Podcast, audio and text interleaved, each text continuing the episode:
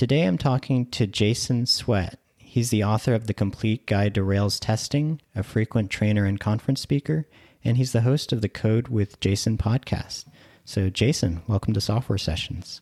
Thanks for having me. From listening to your podcast, I, I get a sense that the size of the projects you work on, they're they're relatively modest. Like they're not like a super huge thing. There there may be something that you can fit all within your head. And I was wondering if you could talk a little bit to that first so that we kind of get where your perspective is and the types of projects you work on are. Yeah, good question. So that is true. Most of my jobs have been at small companies. And I think that's probably typical of the typical developer because most businesses in the world are small businesses. You know, there's there's a whole bunch of small businesses for every large business. And so most of the code bases I've worked on have been not particularly huge and most of the teams I've worked on have been relatively small and sometimes so small that it's just me. I'm the only person working on the application. I don't really know any different, so I can't really compare it to working on a larger application. I have worked at I worked at AT&T, so that was a big place, but I was at AT&T just working on my own solo project, so that wasn't a big code base either. So yeah, that's been what my experience has been like. Yeah, and I, I think that's interesting that you mentioned most people work in that space as well because that's basically where I, I fall as well. So when I listen to your podcast and I hear you talking about like, oh, I have a I have a Rails project where I just have a single server and you know I have a database and Rails and maybe I have Nginx in front, maybe Redis. It's sort of the scale that I'm familiar with versus when I hear podcasts or articles, you know, I'm reading where they're talking about, oh, we have 500 microservices or we have 200 instances of the application. That's that's not a space that I've I've worked in. So I, I found it helpful to to hear, you know, from you on your show that like, hey, you know, not everybody is working on these gigantic projects. Yeah. Yeah, yeah, it's not terribly relatable when you hear about those huge projects. And obviously, sometimes maybe people earlier in their career can get the wrong idea about what's applicable to their situation. I feel like one of the most dangerous kinds of advice is advice that's good advice, but it's good advice for somebody else. And then I've I've been victim of that where I get some advice and maybe it's genuinely good advice, but it's not good advice for me where I am doing what I'm doing. And so I apply the advice, but it's not the right thing. And so it doesn't work out for me. So I'm always careful to like asterisk a lot of the things I say where it's like, hey, this is this is good advice if you're in this particular situation, but maybe not for everybody. And really the the truth is I I try not to give advice these days because like advice is dangerous stuff for that very reason. So, so when you mention you try not to give advice, and you have this book, "The Complete Guide to Rails Testing," would you not describe what's in the book as advice? I'm kind of curious what the distinction is there. Yeah, Jeremy, right after I said that, I'm like, what am I talking about? I give all kinds of advice. So forget I said that. I totally give advice, but maybe not in certain things like like business advice or anything like that. I do give a lot of advice around testing and various programming things. So, yeah, ignore that part of what I said. Something that I found a little bit unique about Rails testing was that a lot of the tests are centered around, I guess you could call it like a full integration test, right? Because I notice when working with Rails, if I write a test, a lot of times it's talking to the database. It's talking to if if I'm have an API or I have a website, it's actually talking to the API. So it's actually going through all the layers and spinning up a database and all that. And I wonder if you you knew how that worked. Like each time you run a test, is it creating a new database so that each test is isolated, or, or how does all that stuff actually work? Yeah, good question. First, I want to mention something about terminology. So, I think one of the most important things for somebody who's new to testing to learn is that in our industry, we don't have a consensus around terminology. So, what you call an integration test might be different from what I call an integration test. The thing you just described as an integration test, I might call an acceptance test, although I happen to also call it an integration test because I use that terminology too. But I just wanted to give that little asterisk for the listener because if they're like, wait, I thought an integration test was this and not that. Anyway, you asked, how does that work?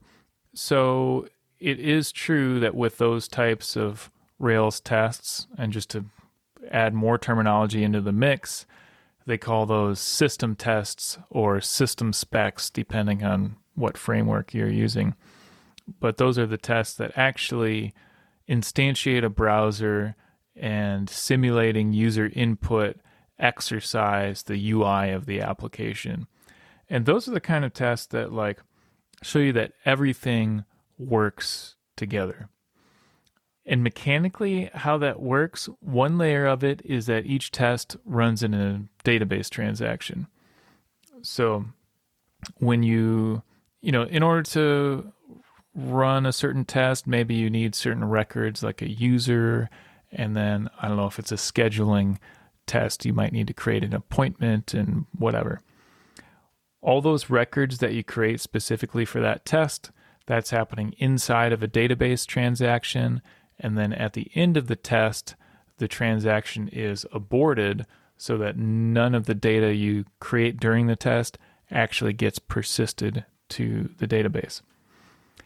And then regarding the whole database, it's not actually like creating a new database instance at the start of each test and then blowing it away. It's still the same database instance. It's just the data inside of each test is not being persisted at the end. Okay, so when you run what you would call, I guess you called it an acceptance test, right?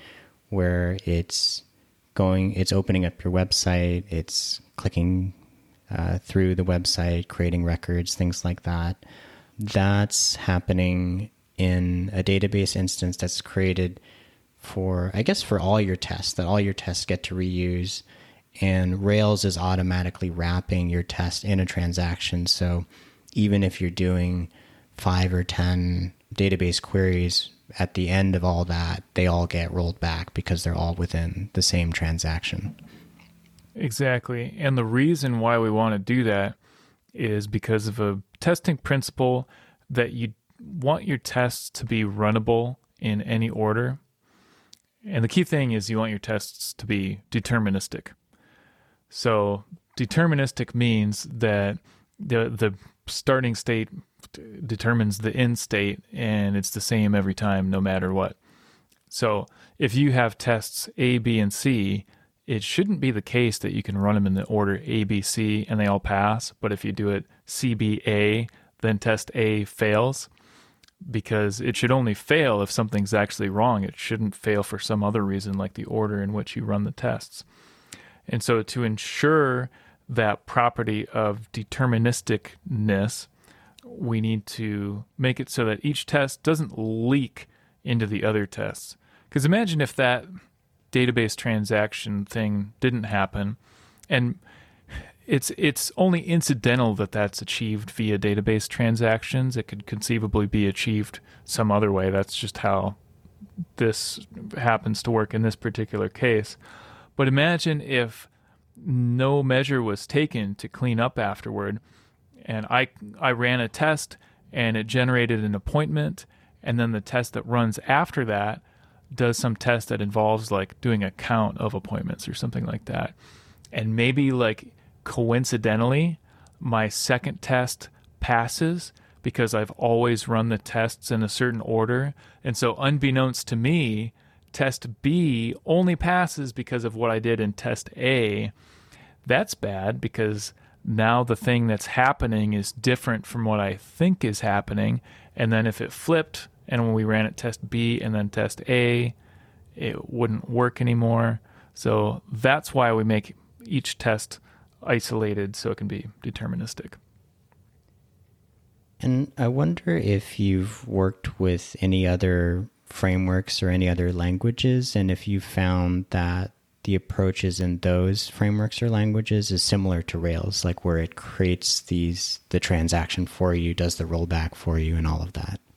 Good question. I have to plead ignorance. I've dabbled a little bit in testing in some other languages or frameworks, but not enough to be able to say anything smart about it. Yeah, I mean, in my experience, and of course, there are many different frameworks that I'm not familiar with, but in a lot of cases, I, I've seen that they don't have this kind of behavior built in. Like they'll provide you a way to test your application, but it's up to you if you want to write code that will wrap everything in a transaction or create a new database instance per test, things like that. That's all left up to you. So I think it's interesting that that Rails makes that decision for you and makes it to where you don't really have to to think about that or make that decision. And for me personally, I found that really helpful. Yeah, it's really nice. It's a decision that not everybody is going to be on board with. And by that decision, I mean the general decision of Rails to make a lot of decisions for you. And it may not be the case that I agree with every single decision that Rails has made, but I do appreciate that that the Rails team or DHH or whoever has decided that Rails is just going to have all these sensible defaults, and that's what you get.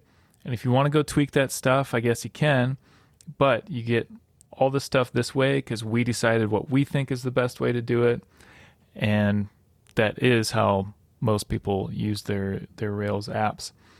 And I think it's great. It, it eliminates a lot of overhead.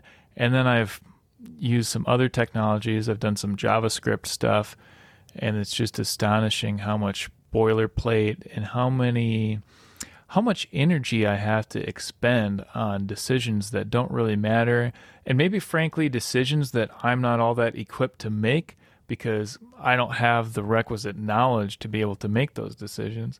And usually, I'd rather just have somebody else make those decisions for me. We've been talking about the more high level tests, the acceptance tests, the integration tests. And when you're choosing on how to test something, how do you decide whether it should be tested at that level or if it should be more of a unit level test, something something smaller?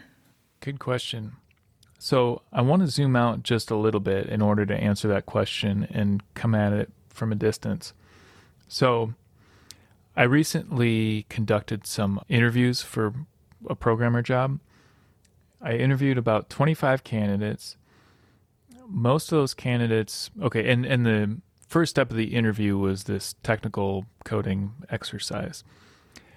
And most of the candidates did not pass. And maybe, I don't know, five or six or seven of the candidates out of those 25 did pass. And I thought it was really interesting. The ones who failed all failed in the same way, and the ones who passed all passed in the same way and I thought about what exactly is the difference. And the difference was that the programmers who passed, they coded in feedback loops. So I'll say that a different way. The ones who failed, they tried to write their whole program at once. And they would spend 15, 20 minutes carefully writing the program. And then at the end of that 20 minutes, they would try to run it. And unsurprisingly to me, the program would fail like on line two of 30 because nobody's smart enough to write that much code and have the whole thing work. And then the ones who did well, they would write maybe one line of code, run it, observe what happens, compare what they observed to what they expected to see. And if any corrections were needed, they made those corrections and ran it again. And then only once their expectations were satisfied did they go and write a second line, and they would re- repeat that process again. That workflow of programming and feedback loops, I think, is super important, and I think it's what distinguishes. Mm, I don't exactly want to say successful programmers from unsuccessful programmers, but there's certainly a lot to do with speed. like think about how much slower it is to try to write your whole program, run it and see that it fails, and then try to find the needle in the haystack. It's like, okay, I just wrote 30 lines. There's a problem somewhere. I don't know where. And now I have to dig through and find it. That's so much harder than if you just write one line and you see a problem and you know that that problem lies in that line you just wrote. So I say all that because testing is just feedback loops automated. So rather than writing a line and then manually running your program and using your own judgment to compare what you observe to what you expected to see, you write a test that exercises your code and says, I expect to see this when this happens. And so the kind of test you write, now to answer your question, will depend first on the nature of the, the thing you're writing. But for like, if we take kind of the like typical case of, let's say I'm building a form that will allow me to create a customer in a system, and I put in the first name, last name, and email address of the customer. That's a really basic like CRUD functionality thing. There's not a lot of complexity there. And so I'm to be honest, I might just not write a test at all. And we can get into how I decide when to write a test and, and when not to. But I probably would write a test. And if I did, I would write a system spec to use the Rails RSpec terminology that spins up a browser. I would fill in the first name field with a first name, fill in the last name field with a last name, email with email, click the submit button, and then I would assert that on the subsequent page I see some indicator of success. And then if we think about something that's maybe more involved, like I'm thinking about some of the complicated stuff I've been working on recently regarding um, coming up with a patient's balance in the medical system that I work on that's a case where I'm not going to spin up a browser to check the correctness of a number because that feels like a mismatch. I'm going to work at a lower level and maybe create some database records and say when I when I create this charge and when I create this payment, I expect the remaining balance to be such and such. So the type of test I write depends highly on the kind of functionality I'm building. So it sounds like in the case of something that's more straightforward, you might write a high level test, I guess, where you were saying, I just click this button and I see if the thing I expected to be created is there on the next page. And you might create that test from the start and then just start filling in the code and continually running that test, you know, until it passes. But you also mentioned that in the case of something simple like that, you might actually choose to forego the test and just take a look, you know, visually. You open the app and you click that same button and you can see the same result. So I wonder if you could talk a little bit more about how you decide like, yeah, I'm going to write this test or no, I'm just going to inspect it visually. Yeah. So real quick before I answer that, I want to say that it's it's not whether the test is straightforward or the feature is straightforward that determines which kind of test I write because sometimes the acceptance test that I write, which spins up a browser and everything, sometimes that might be quite an involved test and a complicated feature. Or sometimes I might write a lower level test and it's a trivially simple one. It has more to do with um, what's what's the thing that I care about? Like, is it primarily like a UI based feature that that is like the meat of it, or is it like a a lower level like calculation type thing or something like that? That's kind of what determines which kind I write. But you asked when would I decide not to write a test? So the reason I write tests is because it's just like cost prohibitive to manually perform testing. Not just in monetary terms, but like in emotional pain and mental energy and stuff like that. I don't want to go back and manually test everything to make sure that it's still working. And so the ROI on writing automated tests is almost always positive. But sometimes it's not a positive ROI. And so when I don't write a test, It's if these conditions are true. If the the cost of that feature breaking is extremely low, and if the I'll, I'll put that if if the consequences of the feature breaking are really small, and the frequency of the the usage is low, and the cost of writing the test is high, then I probably won't write a test. For example, if there's some report that somebody looks at once every six months and it's like some like maybe a front desk person who who uses the feature and if it doesn't work then it means they have to instead go get the answer manually. And instead of getting the answer in 30 seconds it takes them 5 minutes. Extremely low cost to the failure. And it's like okay so i'm costing somebody maybe 20 bucks once every 6 months if this feature breaks and let's say this test is one that would uh, take like an hour for me to write, clearly it's better just to accept the risk of that feature breaking once in a while, which it's probably not going to anyway. So those are the questions I ask when I decide. And and to to be clear, it's not like I run through all those questions for every single test I write. In the vast vast majority of cases, I just write the test because it's a no-brainer that it's that it's better to write the test. But sometimes my instincts tell me, like, hey, is this really actually important to write a test for? And when I find myself asking that, then I say, okay, what's the consequences of the breakage? How hard is this test to write? All that stuff. So you talked about the consequences being low, but you also talked about maybe the time to write the test being high. What are the types of tests that, that take a long time to write? usually ones that involve a lot of setup.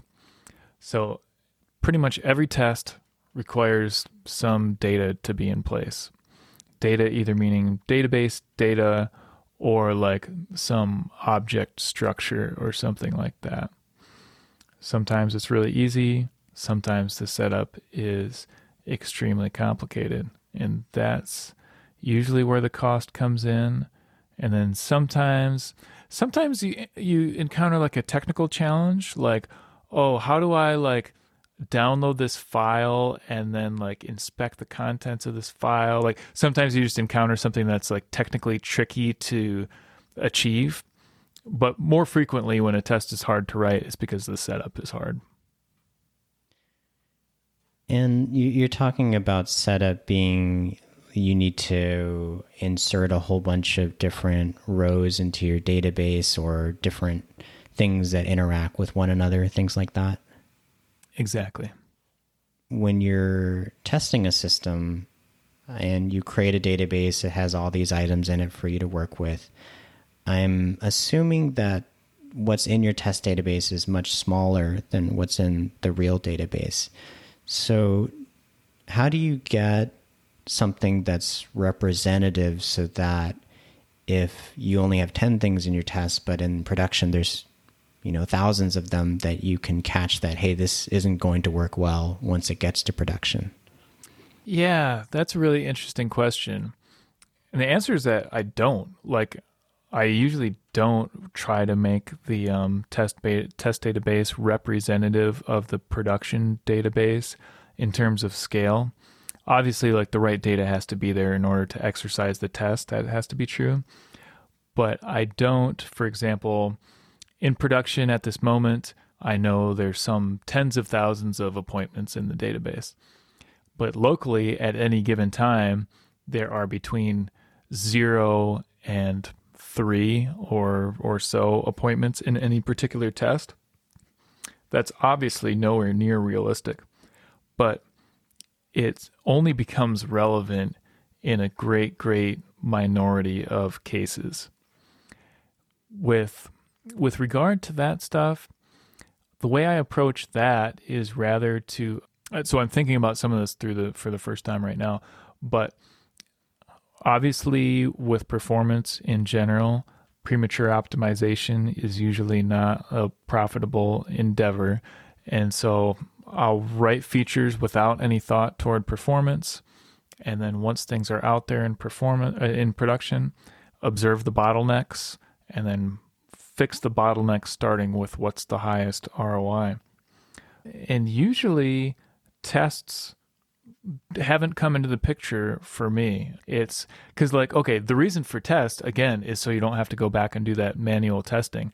But with these performance improvements, instead of tests, we have like application performance monitoring tools. And that's what tells me whether something needs an issue or people just say, like, hey, this certain page is slow or whatever. And so tests would be like redundant to those other measures that we have that tell us if there's performance problems. Yeah, so that sort of touches on what you described before, where let's say you were writing some kind of report or adding a report, and when you were testing it locally, it worked great, generated the report, uh, then you pushed it out to production somebody went to run it and maybe because of an indexing problem or some other issue it times out or doesn't complete takes a long time. But i guess what you're saying is in a lot of cases the the consequences of that are not all that high. Like the person will try it. They'll see like hey it doesn't work either you'll get a notification or they'll let you know and then that's when you go in and go like okay now now we can fix this.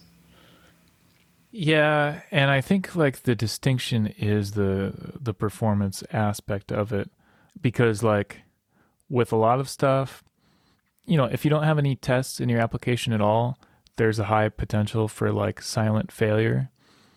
And so with the performance stuff we have other ways of ensuring that there won't be silent failure. So that's how I think about that particular thing.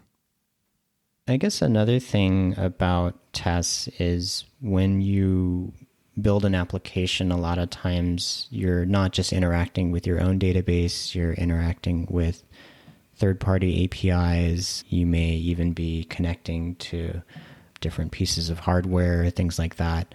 So when you're writing a test, how do you choose to approach that? Yeah, good question. This is an area where I don't have a lot of personal experience, but I do have some. There's another principle in testing that is part of the determinism principle where you don't want to involve external HTTP requests and stuff like that in your tests because imagine if I run my test today and it passes, but then I run my test tomorrow and this third party API is down and my test fails. The behavior of my program didn't change. The only thing that's different is this external API is down right now. And so what I do for for those is I'll capture the response that I get from the API and I'll usually somehow um, get my hands on a success response and a failure response and whatever kind of response I want to account for. And then I'll insert those captured responses into my tests so that then on every subsequent run, I can be using these canned values rather than hitting the real API. So I think in your um, the description of your book, you mention a section on on stubs and and mocks, and I wonder what you're describing here. Which of those two things is it, and what's the difference? Yeah, it's such a tricky concept, um, and I don't even trust myself to to say it right. Every time that I want to remind myself of the difference between mocks and stubs, I have to go back to my own blog post that I wrote on it and remind myself, okay, what is the difference between a mock and a stub? And I'll just say, I don't remember because this isn't something that I find myself dealing with very frequently. It's something that people always want to know about, at least in the Rails world. But I'll speak for myself at least. I don't find myself having to use or wanting to use mocks and stubs very much. I will say that both mocks and stubs are a form of a test double. So a mock is a test double and a stub is a test double. And a test double, it's like a play on stunt double. instead of using a real object or whatever it is, you have this fake object. And sometimes that can be used to like trick your program into behaving a certain way, or it can be used to um, gain visibility into an area that you otherwise wouldn't have visibility into. And kind of my main use case for mocks and stubs when I do use them is that when you're testing a particular thing, you want to test the thing you're interested in testing. You don't want to have to involve all the dependencies of the thing you're testing. And so I will like stub out the dependencies. So, okay, here's an example.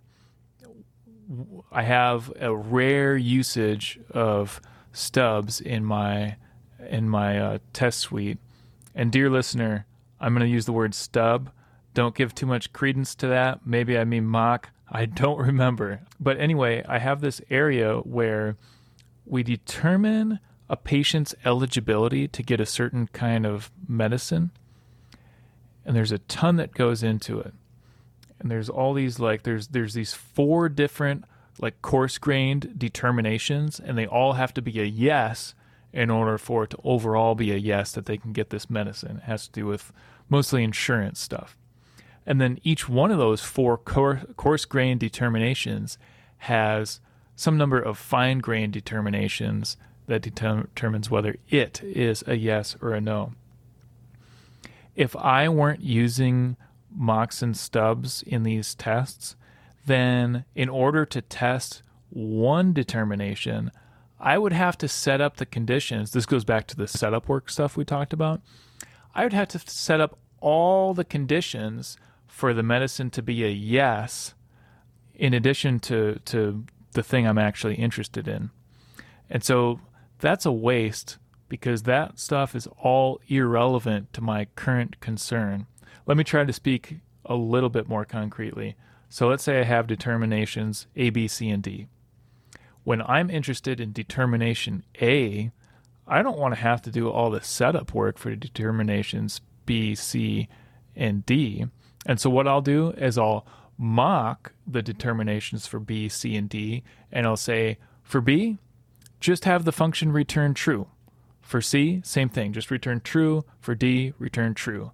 So it like short circuits all that stuff and bypasses the actual logic that gives me the yes no determination. And it just always gives me a yes. That way there's no setup work for B, C, and D, and I can focus only on A. And I, I think it may be hard to say in, in this example, but would you would you still have at least one test that would run through and do all the setup do the checks for A, B, C, and D, and then when you're doing more specific things, start to put in doubles for the others, or would you actually just never have a, a full test that actually did the complete setup? Well, here's how I'm doing this one. I described the scenario where I'm like thoroughly testing A under many different conditions, but stubbing out B, C, and D. Then I'll have another set of tests where I thoroughly test B and stub out A, C, and D, and so on. I have one thorough set for for each of those. If you're asking whether I have one that like exercises all four of them, no, I just have ones for each of the four individually, which is maybe kind of a trade off because it's arguable that I don't have complete confidence because I'm never testing the four together. But in the like trade off of like setup work and all that that's necessary to get that complete con- confidence and the value of that like additional because really it's just like a tiny bit of additional con- confidence that i would get from testing all those things together. In that particular case my judgment was that that was not worth it. Yeah because i was thinking from the perspective of sometimes i hear that people will have an acceptance test that covers sometimes you hear people call it the happy path right? Where they everything lines up it's like a very straightforward case of a feature but then all the different ways that you can test that feature they don't necessarily write tests for those but they just write one for the the base case. And then, like you said, you actually drill down into more specifics and maybe only test a, a smaller part there. But it, it sounds like in this case, maybe you made the decision that, hey, doing a test that's going to test all four of these things, even in the simplest case, is going to involve so much setup and so much work that, that maybe it's not not worth it in this case. Yeah, and I'd have to go back and refresh my memory as to like what exactly the scenario is for those tests because in general, I'm a proponent of having integration tests that make sure multiple things work together. You might have seen that GIF where it says like um, two unit tests, zero integration tests, and there's like a cabinet with two doors. Each door can open on its own, or or maybe it's drawers. Each drawer can open on its own, but you can't open both drawers at the same time. And so I think that's not smart to have only unit tests and no integration tests. And so I don't remember exactly why I chose to do that eligibility test with the A, B, C, and D the way I did. Maybe it was just cost prohibitive to, to do it all together. Um, one thing that I want to want to comment on regarding mocks and stubs, there's a mistake that's made kind of frequently where people overdo it with mocks and stubs. They misunderstand the purpose. The purpose again is that you want to test the thing you're testing, not the dependencies of the thing you're testing. But sometimes people stub out the very thing they're testing. And so they'll like assert that a certain method will return such and such value, but they'll stub the method they're testing so that the method is guaranteed to return the same value. And that doesn't actually test anything. So I just wanted to ma- mention that as a common mistake to avoid. I wonder if you could maybe give an example of when you you have a certain feature and the thought process you're going through where you decide like yes this is the the part that I should have a stub or a mock for and this is the part where I definitely need to make sure I run the code. Well, again, it's very rare that I will use a mock or a stub and it's not common that I'll even consider it for better or worse, like we were talking about earlier, the nature of Rails tests is that we spin up actual database records and and test our models with database data and stuff like that. In other ecosystems, maybe the testing culture is different and there's more mocks and stubs.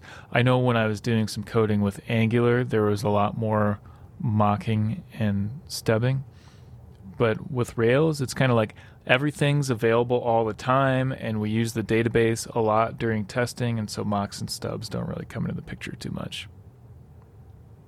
Yeah, it's it's interesting that you you mentioned that because like I, I work with some projects that use uh, C sharp and ASP.NET, and you'll a lot of times you'll see people say like you should not be talking to the database in your tests and you know they go through all this work to probably the equivalent of a mock or a stub. But then you know when i when i think about that then i go like well but i'm not really testing how the database is going to react. You know are my are my queries actually valid? Things like that because all this stuff is is just not being run.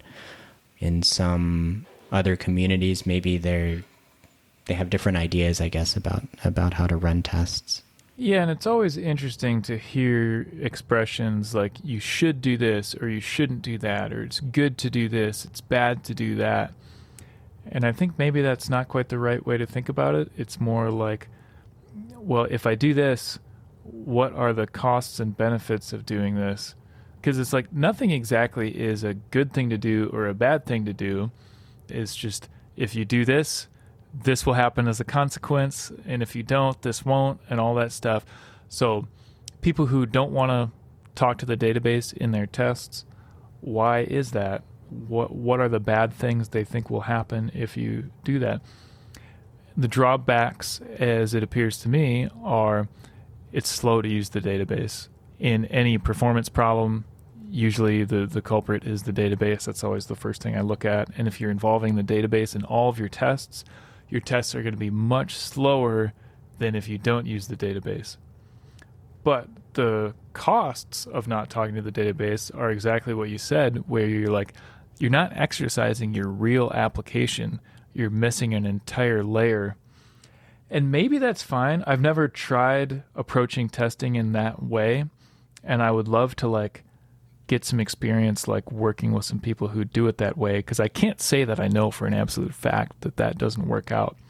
But to me, it just makes sense to exercise everything that you're actually using when the app runs. What's challenging, probably for a lot of people, is that if you look online for how to do testing in lots of different frameworks, you'll get different answers, right? And it's not clear what's going to fit your situation, right? And you know, to to give an example of we've been talking about how Rails will it, it, predominantly focuses on tests that that talks to the database and it wraps everything in a transaction as we talked about before so that you can reset the state and things like that i've also seen in other frameworks where they'll say like oh you can run a database test but you use this in memory version of the database instead of actually talking to a real MySQL or Postgres instance, or they'll say, "Oh, for this test, we're going to use um, SQLite in place of the the Postgres database you're actually using in production," and it it makes the the setup, I suppose, easier, um, and maybe it makes the tests run quicker. But then it's also no longer the same as what you're really running. So there's like a lot of different approaches that that people describe and take and i think it can be hard for for people to know like what what makes sense for me. Yeah. And this is another area where i have to plead ignorance because again i don't have experience doing it the other way. Logically i feel like my way makes sense but i don't have empirical experience doing it the other way We've talked a little bit about how there's cases where you'll say, I'm not going to do this thing because it's going to take a lot of time and I've weighed the, the benefits. And I wonder if you could give some examples of things where you spent a lot of time on something and then in hindsight you, you realize like this really wasn't worth it. I don't think I have any examples of that because I don't think it tends to happen very much. I, I really can't emphasize enough how the case where I choose not to write a test for something is like a one in 5,000 kind of thing. It's really not something I do frequently. The mistake is overwhelmingly in the opposite direction. Like somebody, maybe I will get lazy and I'll skip a test and then I'll realize, oh, yeah, like this is why I write tests because it actually makes everything easier, and uh, we get pain as as a consequence when we skip tests. So that's usually the mistake I make is not writing a test when I should, rather than writing a test when I should not have. So, since in, in general you you said that not writing it is is the the mistake, how do you get people in the habit of of writing the test where they feel like it's not this thing that's slowing them down or is in the way, but is rather something that's helping them with that feedback loop and is something that they actively want to do? Yeah, so to me, it's all about a mindset shift. So there's a common perception that tests are something extra. Like I've heard stories about like somebody gives a quote for a project and then the prospective client asks like well how much if we skip tests how much less would that be? And it's like oh it wouldn't be less it'd be like five times more because uh, tests are a time saver. So i want to try to dispel with that notion but even so it can be hard to bring oneself to write tests because it feels like something that takes discipline. But in my case I don't feel like it takes discipline because I remind myself of a true fact that it's actually the lazy and easy way to code is to code using tests, and it's the harder, more laborious way to write code not using tests. Because think of what's what's the alternative to not writing tests? Like we said earlier, the alternative is to manually test everything. And that's just so painful especially when it's some feature where like I'm sure you have experience with this, Jeremy. You you make a code change and then in order to verify that the thing still works, you have to go through like nine different steps in the browser and only on that last step do you get that answer you're after. That's just so painful. And if you write a test, you can automate that. Some things that might present friction in that process are just like a lack of familiarity with how to write tests and maybe a um, a lack of an easy process for writing tests. And just to briefly touch on that, I think something that can help reduce that friction is to write tests in the same way that I write code in feedback loops. So we talked about writing one line, checking, writing another line, checking, that kind of thing. I write my tests in the same way. First, I'll write the shell of the test, and then I'll run just the shell, even though it seems kind of dumb to just run the shell because you know it doesn't do anything. I do that just to demonstrate to myself that I didn't like make some typo or something like that. I'm starting from like a clean baseline. And then I'll write one line of my test. Maybe if I'm writing a system spec, I'll write a line that creates a user. I'll run that. I know that nothing's going to happen when I run the test, but I'll run it just to see it run and make sure there's no errors. And then I'll add a line that says log the user in, and then I'll run that, and so on, just one line at a time. There's this principle that I think is really useful when working, which is to separate the deciding what to do from the actually doing it. I think a lot of developers mix those two jobs of deciding what to do and doing it in the same step. But if if you separate those, so you like decide what you're going to have your test do, and then after that, so like maybe I'll open my test and I'll write in comments what I want to achieve. Not in technical terms necessarily, but I'll just write a comment that says create a user, write another comment that says log in, another comment that says click on such and such. And then once I have those there, I'll go back to that first line and convert that to code. Okay, my comment that says create a user, I'll change that to the syntax that actually creates a user. And again, using the feedback loops, I'll, I'll run that so that I can you know once i'm once i'm done writing all those comments that say what the test does I'm now free to forget about it and I don't have to hold that in my mental RAM anymore and I can clear my mental RAM.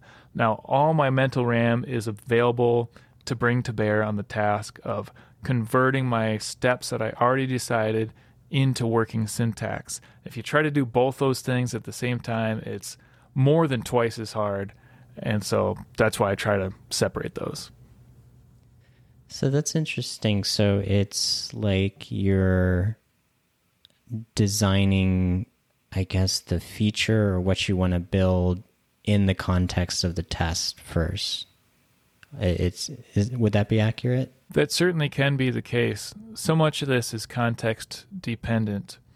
I very regularly give myself permission to be undisciplined and to go on exploratory spikes. And so if I have like very if I have a really vague idea about what f- shape a feature is going to take, I give myself permission to forget about tests and I just write some code and I feel cuz there's two reasons to write code, you know. Uh, code is not only a work product, code is also a thinking medium. And so I'll like go into a different mode. I'll say, okay, I'm not trying to create a work product right now. I'm just using code as a thinking medium to figure out what I'm even going to do. So that's what I'll do in that case, and then maybe I'll write the test afterward. But if it's very clear what the thing is that I'm going to write, then I'll often write the test first. Again, in those two phases of deciding what it's going to be and then deciding how it works and I won't do a thing where where like I write 10 test cases and then I go through one by one and write code to make them pass. Usually I'll write one test, make it pass, write a second test, make it pass and so on. Okay, so the more exploratory aspect, I guess, would be when you're either doing something that you haven't done before or it's not clear to you what the feature should be. Is is that right?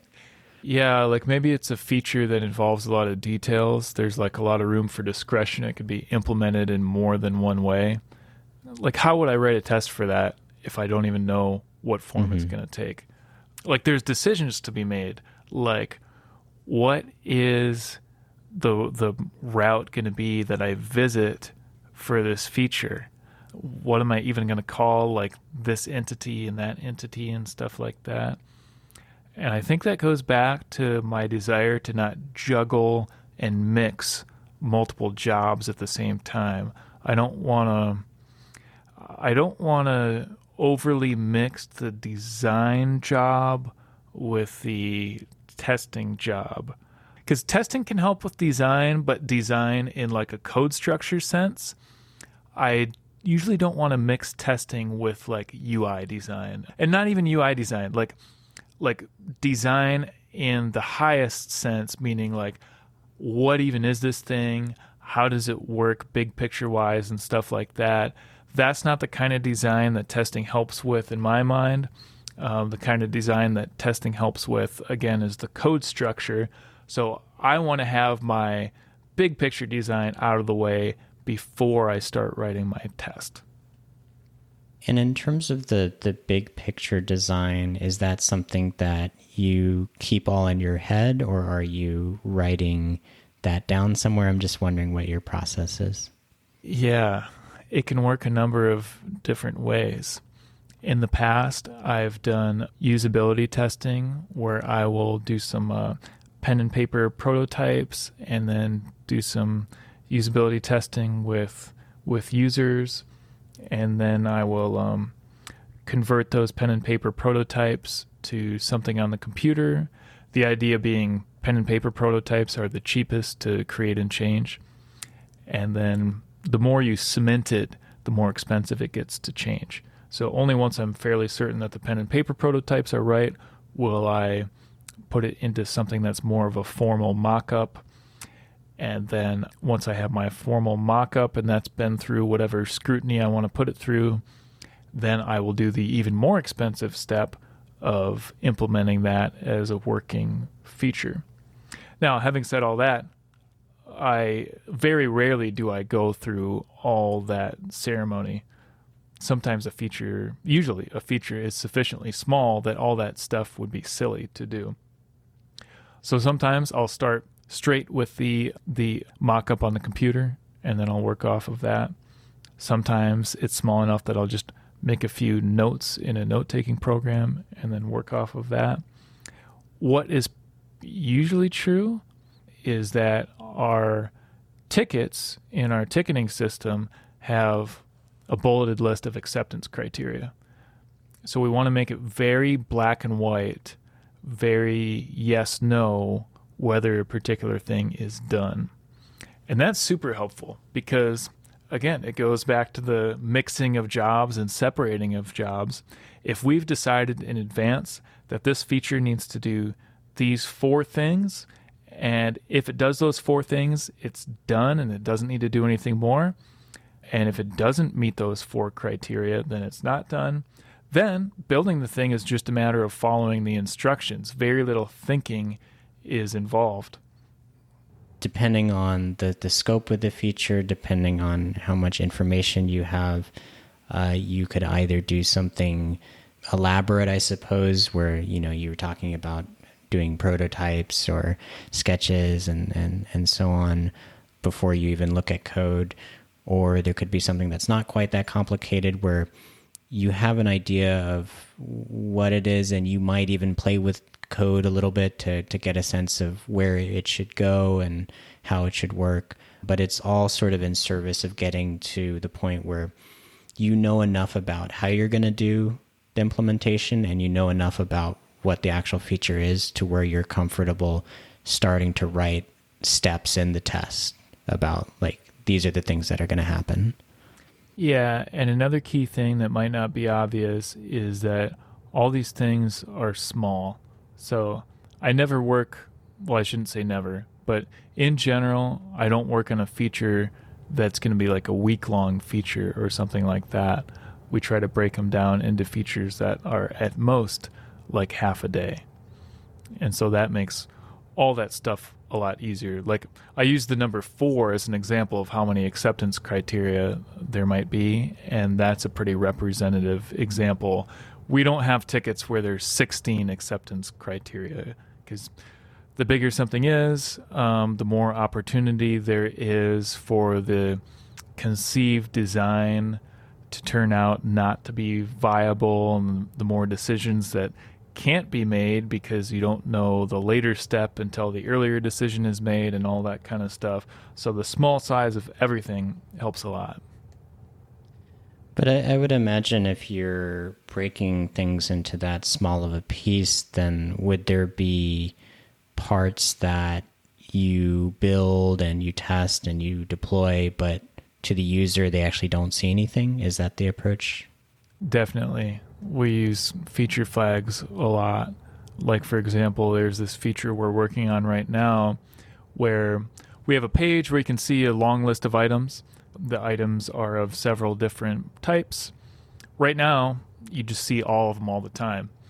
But depending on who you are and what your role is in the organization, you're not going to be interested in all those things. And so we want people to be able to have checkboxes for each of those types to show or hide those things. This checkbox feature is actually really big and difficult to add. And so the first thing that I chose to do was to have us add just one single checkbox for one type. And even that one single checkbox is sufficiently hard that we're not even giving people that yet. We coded it so that you get the checkboxes, and that one checkbox is selected by default. When you uncheck it, the thing goes away, but it's selected by default so that we can feature flag that so the checkbox UI is hidden. Everything looks just the way it did before.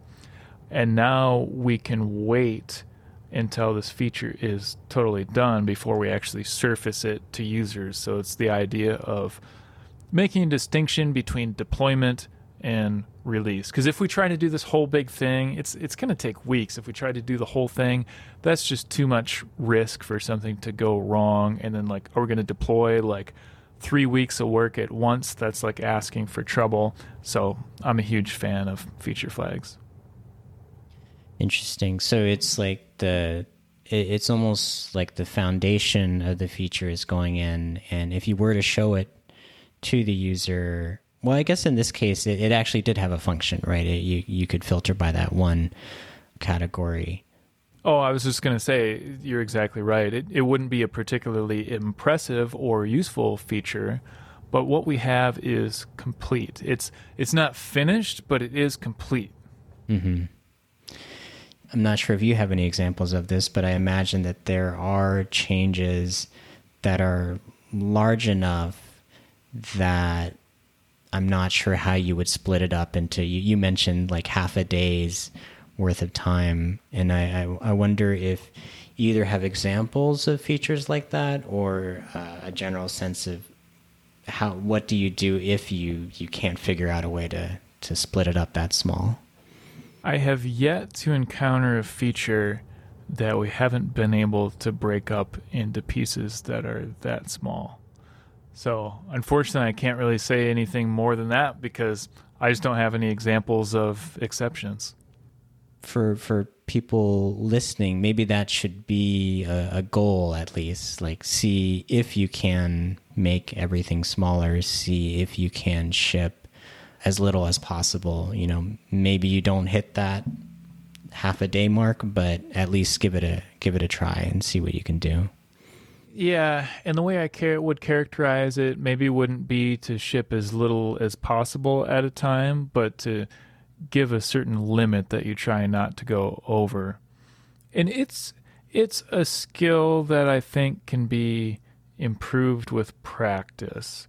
You learn certain techniques that you can use over and over. Like for example, one way that I split things up sometimes is we will add the database tables in one chunk of work and we'll just deploy that. Because that presents a certain amount of risk, you know, when you're adding database tables or columns or anything like that. Like it's always risky when you're messing with the structure of the database. So I like to do just that by itself. And it's kind of tidy most of the time because because it's not something that's like naturally visible to the user. It's just a structural change. So that's an example of the kind of thing that you learn as you gain practice breaking bigger things up into smaller pieces. So in in that example in terms of whatever issue tracking system you use, what what would you call that? Would you just call that setting up schema for X future features or I'm just kind of curious how you characterize that? Yeah, something like that. Those particular tickets don't have great names because ideally each ticket has some amount of value that's visible to the user and that one totally doesn't. It's a purely nuts and bolts kind of thing. So that's just a case where the name's not going to be great but what's the alternative? Can't think of anything better so we do it like that. And and you feel like that's that's lower risk shipping something that's not user facing first than it is to wait until you have at least like one small thing that you know is connected to that change. Yeah i had a boss in the past who had a certain conception of the reason to do deployments. And and her belief was that the reason that you deploy is to deliver value to the user which is of course true but there's another really good reason to deploy, which is to mitigate risk. The further production and development are able to diverge from one another, the greater the risk when you do a deployment. I remember one particular time at that job, I was made to deploy like three months of work at once, and it was a disaster. And I got the blame because I was the one who did the work. And quite frankly, I was really resentful that that happened. And that's part of what informs my preference for deploying small amounts of work at a time. I, I think it's best if uh, things can be deployed serially, like rather than deploying in batches, just finish one thing, deploy it, verify it, finish the next thing, deploy it, verify it.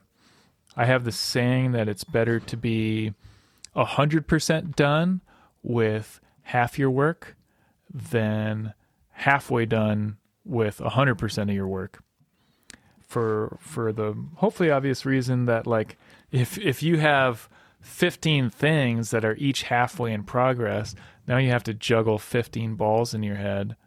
Whereas if you have 15 things you have to do and then you finish 7 of them then you can can completely forget about those 7 things that you finished and deployed and verified and all that and your mental bandwidth is freed up just to focus on the remaining work.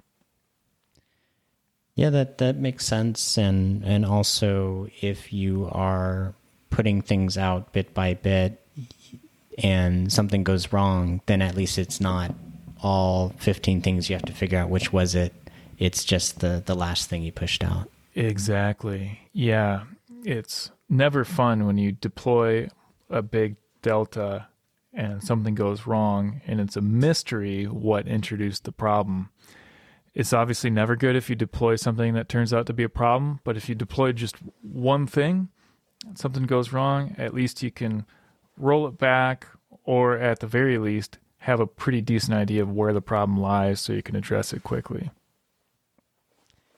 For sure. Well, I think that's probably a good place to leave it off on, but is there anything else about testing or just software in general that you, you thought we should have brought up? Well, maybe if I can leave the listener with one thing, um, I want to emphasize the importance of programming and feedback loops. It was a real eye opener for me when I was interviewing these candidates to notice the distinct difference between programmers who didn't program in feedback loops and programmers who do. I have a post about it. I just it's just called How to Program in Feedback Loops, I believe, if anybody's interested in the details, because I have like a it's like seven steps to that feedback loop. First, you write a line of code, then you do this. I don't remember all seven steps off the top of my head, but it's all there in the blog post. Anyway, if I could give just one piece of advice to anybody who's getting into programming, it's uh, program in feedback loops.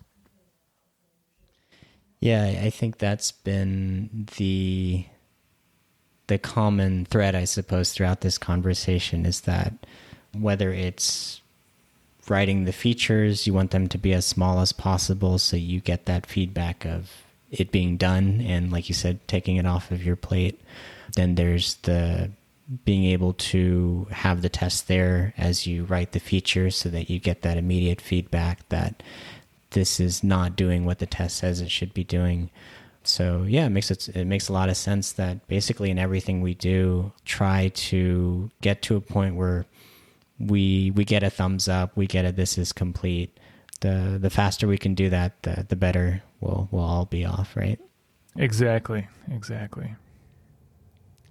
If people want to check out your book, check out your podcast. I think you even have a uh, a conference coming up, right? Oh yeah. Uh, yeah where where can they learn about that? So the hub for everything is codewithjason.com. So that's where I always send people. You can find my blog, my podcast, my book there. And yeah, my conference, it's called Sin City Ruby. It's a Ruby conference.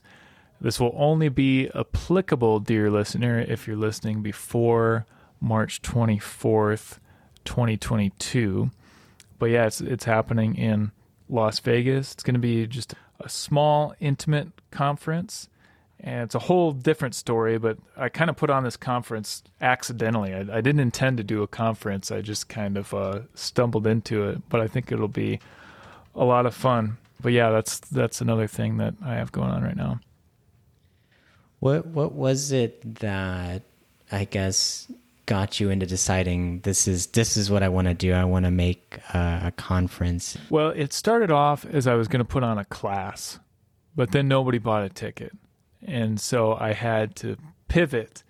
And so I'm like, okay, I didn't sell any tickets to this class. Maybe I can sell some tickets to a conference. And luckily for me, it turns out I was right because I was financially obligated to a hotel where I had reserved space for the class. So I couldn't just cancel it. I had to move forward somehow. So that's where the conference came from.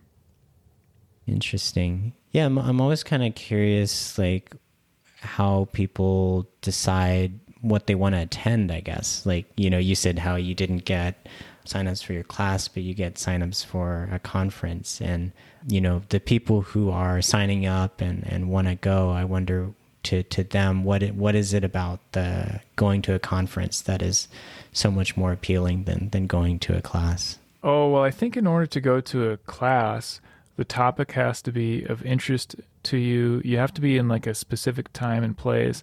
The price point for that kind of thing is usually much higher than for a for a conference. Whereas with a conference, it's affordable to individuals. You don't have to get your boss's permission necessarily, at, at least not for the money. It's more of like a you don't have to be a specific kind of person in a specific scenario in order to benefit from it. It's of much more general interest. So that's why I think I've had an easier time selling tickets to that. Mm-hmm. Yeah, it's it's more of a I want to get into a room with a bunch of people and just learn a bunch of cool stuff and not necessarily have a specific a specific thing you're looking to get out of it, I guess. Yeah, there's no specific outcome or anything like that honestly, it's mostly just to have a good time. That's the mm-hmm. main thing I'm hoping to get out of it, and I think that is the main draw for people. They want to they want to see their friends in the Ruby community form relationships and stuff like that. Very cool. Jason, good luck with the conference and thank you so much for coming on Software Software Sessions. Thanks a lot and uh, thanks for having me.